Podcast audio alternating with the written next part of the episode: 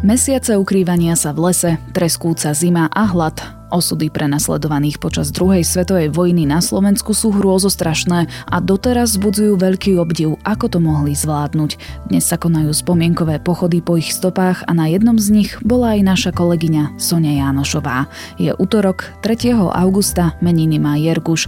Počasie bude podobné tomu včerajšiemu, prevažne polooblačno, miestami prehánky. Najvyššia denná teplota od 21 do 28 stupňov. Počúvate Dobré ráno, denný podcast denníka SME, tentoraz s Janou Maťkovou. Spravte si z každého ročného obdobia svoje obľúbené a nadýchnite sa zdravšieho vzduchu každý deň. Jedinečná interiérová farba Baumid Ionit Color generuje jóny, ktoré zachytávajú peľ a prach pre čistý vzduch u vás doma. Baumid, váš domov, vaše steny, vaše zdravie.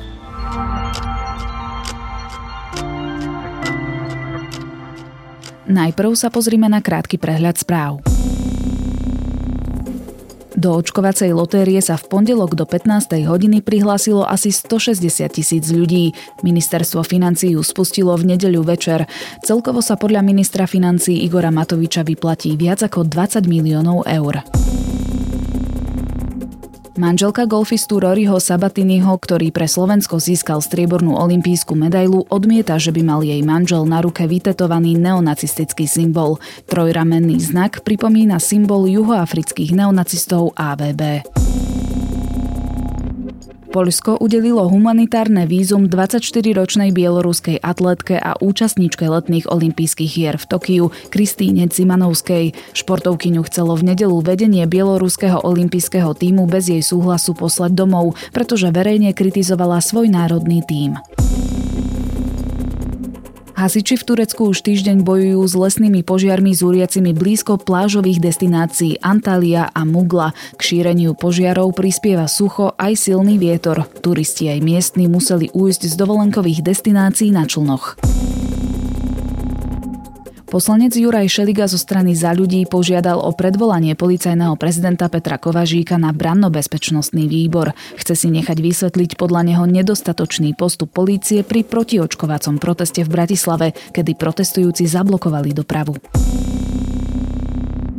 Viac aktuálnych správ nájdete na sme.sk alebo v mobilnej aplikácii denníka SME. Za 6 dní 130 kilometrov peši. Takto si uctievajú pamiatku tých, ktorí sa počas slovenského štátu mesiace skrývali v lesoch a prešli obrovské vzdialenosti hladní, dehydrovaní, slabo oblečení a s obavou o holý život. Memoriál stopami ukrývaných detí, ktorý organizuje nezisková spoločnosť Post Bellum, mapuje reálnu trasu židovského chlapca Pavla Eliho Vaga so sestrou Esty spred 80 rokov. Po ich stopách išla aj naša kolegyňa, reportérka denníka SME Sonia Janošová. Vedeli, že sme židovské deti. Začali sme sa skrývať, aby v tejto ešte prešli to obdobie od tých transportov, vieš. A transporty boli deň a noc. Tak sme sa túlali, vedeli sme, že prvých, čo zobrali, boli tí starí rodičia. Vyprázdnili ten dom, tak sme sa tam začínali. Soni, aká bola teda tvoja motivácia prihlásiť sa na pochod? Na tento pochod po strednom, západnom Slovensku? Spočiatku bola vyslovene sebecká, lebo ten nápad vlastne, že nejakú takúto vec by som mala absolvovať, prišla počas korony, keď sme boli s mužom a so synom veľmi dlho doma celý čas. Tak vtedy som si tak povedala, že tento rok by som teda chcela absolvovať dovolenku aj sama. A nevedela som úplne, že čo presne. Nemala to byť určite dovolenka niekde pri mori alebo nejaká akože taká pasívna, to rozhodne nie. Hľadala som vlastne nejaký pochod. Niečo také som stále mala v hlave. Chvíľu som sa tak pohrávala s myšlienkou, že by som sa teda dala na memoriál Vrba Wetzler. A napokon som si tak povedala, že vlastne vyskúšam tento memoriál, ktorý robí nezisková organizácia Post Bellum, ktorú veľmi dobre poznám, s ktorou už som aj v minulosti nejakým spôsobom spolupracovala a viem, čo robia a sú mi veľmi blízky. Ty si poznala predtým príbeh Pavla Eliho Vaga a jeho sestry Esty? Trošku áno, čiastočne som si niečo k tomu čítala, ale nešla som ešte pred tým memoriálom až do takej hĺbky. Nejakú anotáciu som si prečítala, vedela som, ako sa asi vyvíjal ich osud, ale nevedela som presne o miestach, v ktorých sa pohybovali, kde žili a tak ďalej. Skúsme teda priblížiť pre niekoho, kto o nich ešte nepočul, že čo sú zač. Eli Vago sa narodil v roku 1930. Dnes má teda 91 rokov a je to veľmi zábavný, veľmi príjemný človek, ktorý rád komunikuje so svetom a je veľmi technologicky zdatný. Rád funguje na sociálnych sieťach. No a tak narodil sa v roku 1930 v Bytčici pri Žiline, ale značnú časť detstva teda prežil vo Vrútkach, kde jeho rodina, alebo myslím, že jeho starý otec vlastnil hotel. No a tam ho vlastne zastihlo v roku 1942 aj to, čo zastihlo vlastne väčšinu slovenských Židov, a síce deportácie. No, jeho rodina bola v takej veľmi bezvýchodiskovej situácii, čiže sa rodičia rozhodli, že bude lepšie, keď sa rozdelia, a nechali svojim deťom odkaz, že oni už odišli a že by chceli, aby odišli aj oni. Rodičia nás opustili. Na tej cedule bolo napísané, že aby sme zobrali minimálne veci, ruksaky, čo máme trocha jedlo, a nie cez jednu hlavnú ulicu a nie hlavnú Hradskú. Musíme sa snáď na smer do Martina začať. Ísť, aj keď to je cez hory a cez doly, to nestojíma, ale musíme všetko robiť, boďte za nami sa... Snáď sa stretneme. Eli so sestrou sa teda istý čas tak ako túlali po lesoch. Eli bol zbehlý skaut, takže sa vedel orientovať v lese. Potom sa chvíľu znova skrývali vo Vrútkach, v dome svojho starého otca, kde ich zatkol žandár a musel ich teda podľa vtedajších zákonov deportovať do Serede. Mhm. Tam v Seredi sa znova stretli so svojím otcom, už bohužiaľ nie so svojou matkou, ktorá tragicky zahynula počas vojny. V Seredi strávil niekoľko mesiacov, myslím, že 8 alebo 9. Našťastie v tom čase už Sereď nepatrila v tej svojej histórii k tomu najhoršiemu obdobiu, pretože ten koncentračný tábor mal tiež rôzne fázy. Jeden čas ho viedli gardisti. V čase, kedy tam prišiel Eli Vago, tak už ani neodchádzali deportácie a vlastne ten tábor viedli žandári. Čiže už to nebolo pod takým prísnym režimom. Áno. Už sa tí žandári tak nevyžívali v tom, že by ľudí trápili, nedochádzalo tam k nejakým násilným smrtiam a hlavne teda nedochádzalo k deportáciám. Čiže bol tam, napriek tomu, že teda musel pomerne tvrdo pracovať, ale bol pomerne chránený a on napríklad na tú Sereď nemal až také zlé spomienky. V Seredi vlastne zostali až do Slovenského národného povstania, kedy sa tam otvorili brány a tí, čo mohli a premýšľali, tak zo Serede ušli. Takisto teda ušiel aj Eli so svojou sestrou a so svojím otcom a utekali najskôr do Nitry, ktorá je vzdialená asi 30 kilometrov, pretože v Nitre ešte stále fungovala nejaká židovská obec, čiže tam hľadali nejaké útočisko, dostali základné potraviny, možno sa prezliekli, to si nie som istá, ale predpokladám, že takto to bolo. A potom pokračovali do Bystrice. A v Bystrici v tom čase už teda naplno fungovalo Slovenské národné povstanie a bol to taký ostrov slobody. Eli na to spomína, že bol veľmi prekvapený, že zrazu nemusel nosiť židovskú hviezdu, že mohol normálne chodiť po ulici, dokonca na krátky čase aj našiel nejakú brigádu. Býval u svojej tety, ktorá spolupracovala napríklad s Chavivou Rajchovou, s ktorou sa nestretol, pretože tete vlastne prišlo nemiestne, aby sa taký malý chlapec stretol s niekým, kto je veľmi silno zapojený v odboji. A tam v Bystrici vlastne ten krátky nádych slobody trval iba do potlačenia povstania. A potom sa museli všetci okamžite odpratať do hôr a tam prežiť tie dlhé mesiace, dlhé zimné mesiace až do oslobodenia. Valaško v ruke, veľká valaška, ja si ho vidím teraz. Morho, tak kričí. Ja som hovoril, otec, to je koniec. Teraz to je koniec. A ten prišiel, prosím ťa, kričí na mňa, ja hľadám Židov. Čo hľadá Židov pre pána? A našiel nás. Našiel ten celý bunker. On mal taký ruksak, veľký ruksak, ťahal. A prosím ťa, mali sme taký malý stôl. Všetko tak primitívne, vieš. Vysypal z toho ruksaku chlieb a dobré veci, čo sme nevedeli, čo je mesiace. Nevedeli sme, čo sa kúkali.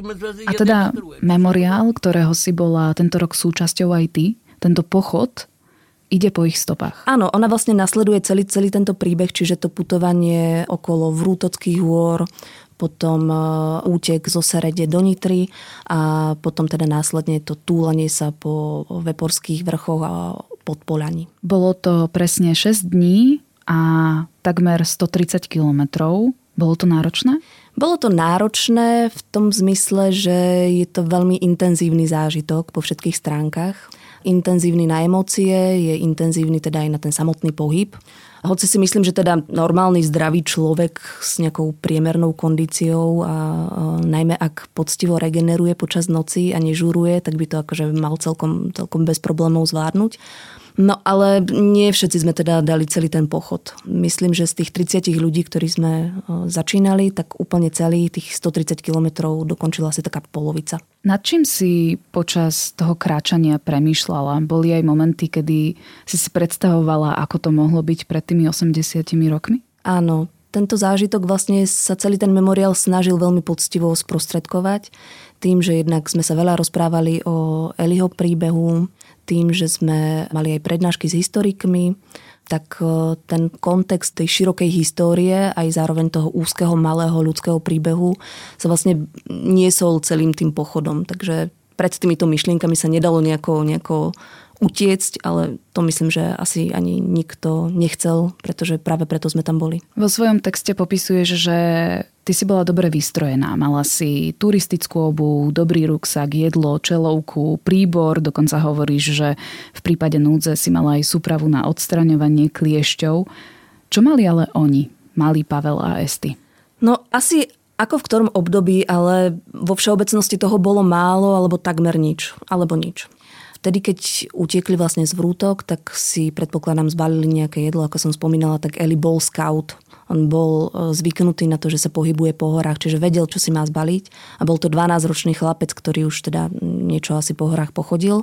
Ale určite to nebolo dostatok na to, aby to dve deti, lebo stále boli deti, zvládli na niekoľko týždňov. Čiže dosť často opisuje, že skrátka museli kradnúť, museli chodiť do rôznych záhrad a tam kradnúť kapustu a mrkvu, skrátka čo tak sa dalo. Sa snažili hľadať tie hľúbiky tej kapusty a tam sme našli nejakú mrkev, vieš, a z toho sme sa snažili, keď ten hospodár išiel domov, keď bol už tmavšie, tak my sme išli na to polie a toto sme hľadali, tieto veci. A potom zase ušli sme do lesa. V lese sme niekedy našli nejaké maliny alebo nejaké jahody. Tak to bola pre nás veľká senzácia. Veľmi často sa teda stávalo, že si niekde pri nejakých posledných domoch pýtali polievku. To často opisoval, že polievku im síce dali, ale nechceli ich mať vo svojom dome, pretože vedeli, že sú to židovské deti a teda báli sa, že by ich tam odhalili. No a čo mohli mať, keď utekali zo Serede, tak to si myslím, že naozaj takmer nič. Naozaj asi mali iba svoje veci.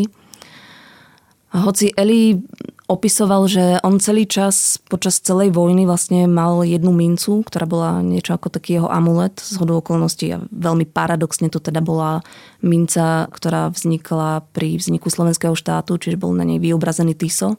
Tak to je taká zvláštnosť, že si opatruje vlastne mincu, ktorá symbolizuje ten hrôzostrašný režim. Ale myslím si, že to skôr bolo také, že dlho ju mal kvôli tomu, aby mal nejakú istotu, že si ešte niečo možno, keď bude potrebovať, môže kúpiť, hoci teda nemal kde, pretože nemohol ísť do obchodu.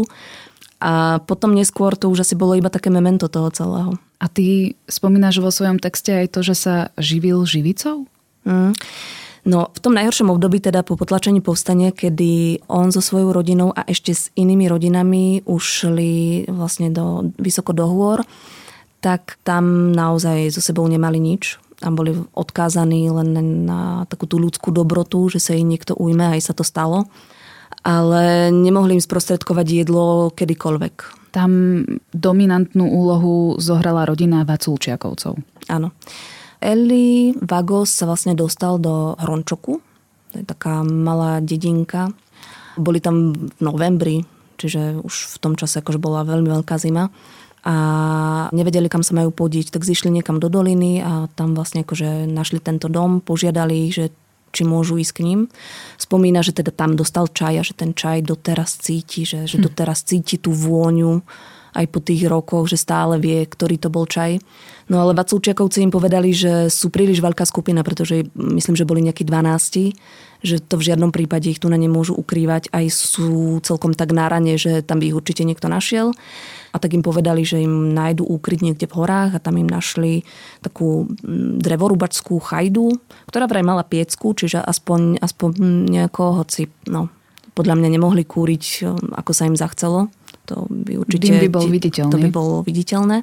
No a títo Vacuľčiakovci posielali svoju dcéru, aby im priniesla jedlo. Len po vojne som sa dozvedel, že tá valíka išla 14 kilometrov pre jedlo každým smerom, vo veľkom snehu a revolver vo vačku. Čo bola veľmi dlhá cesta.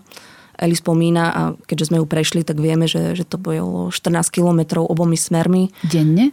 Určite to nebolo denne, určite tam nemohla chodiť denne, keď mohla, ale v hlbokom snehu a teda povedzme si, že to nebola zima, akú poznáme dnes.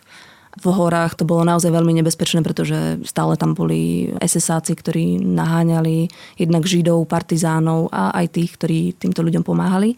Čiže pre ňu to naozaj bolo riskovanie vlastného života a riskovanie celej rodiny. Aj tá rodina dostala ocenenie spravodlivé medzi národmi neskôr.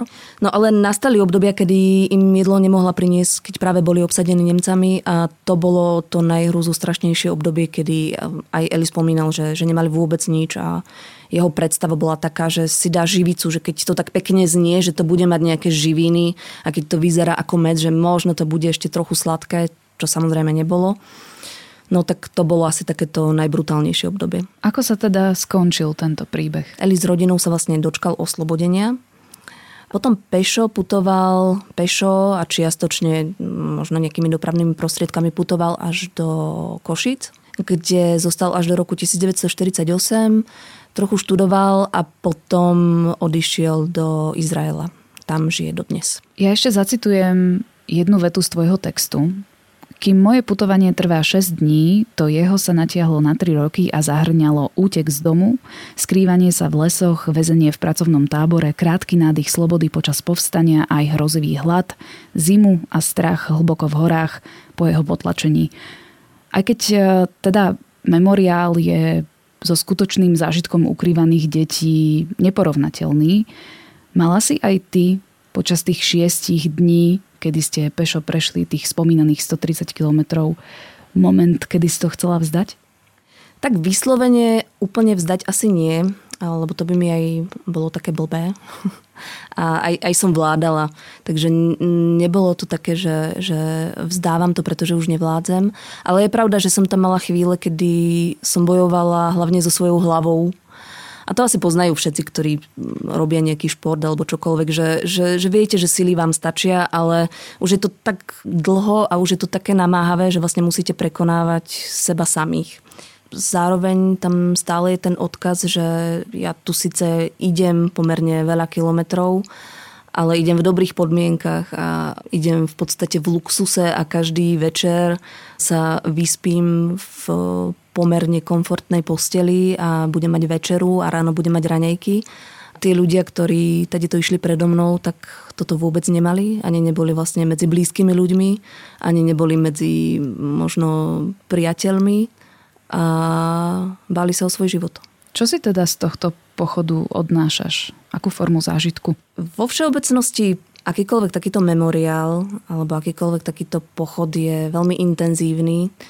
Jednak na emócie a jednak na tie informácie, ktoré síce všetci vieme, že povstanie prebiehalo v horách a že sa tam ukrývali ľudia, ale než tade naozaj prejdete, než naozaj vidíte, že aký náročný je ten pohyb v tom lese a v tom teréne, tak si podľa mňa vôbec neuvedomíte, že čo to bolo prežiť tam. A tiež čo to bolo, keď vám mal niekto pomáhať. Aké riziko to bolo pre nich všetkých. O zážitku z memoriálu Stopami ukrývaných detí som sa rozprávala s reportérkou denníka SME Soniou Janošovou. Viete o tom, že k 29. júlu ľudstvo spotrebovalo toľko prírodných zdrojov, koľko dokáže planéta Zem obnoviť za rok? Pre náš životný štýl by sme ročne spotrebovali až 1,7 planéty. Tu však máme iba jednu a všetci musíme prispieť k zmene. Aj preto Tesco spája sily s WWF, Svetovým fondom na ochranu prírody, aby spoločne znížili ekologickú stopu. Viac na corporate.tesco.sk.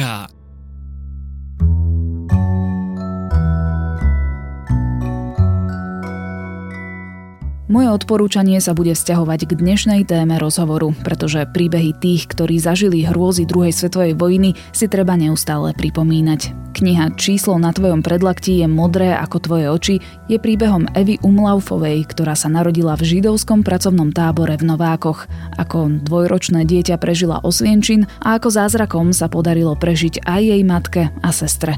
Po vojne sa usadili v Trenčine, no namiesto normálneho života opäť čelili totalitnému režimu, tentoraz komunizmu a aj antisemitizmu. A som zvedavá aj na vaše knižné tipy z obdobia holokaustu. Napíšte ich do našej facebookovej skupiny Podcastový klub Denníka Sme. Na dnes je to všetko. Počúvali ste Dobré ráno, denný podcast Denníka Sme, tentoraz s Janou Maťkovou. A nezabudnite si vypočuť aj nový diel Medzi nami, tentokrát o vzťahoch bez sexu a o sexe bez vzťahu, a nový Všesvet podcast o Dominikánskej republike. Počujeme sa opäť zajtra.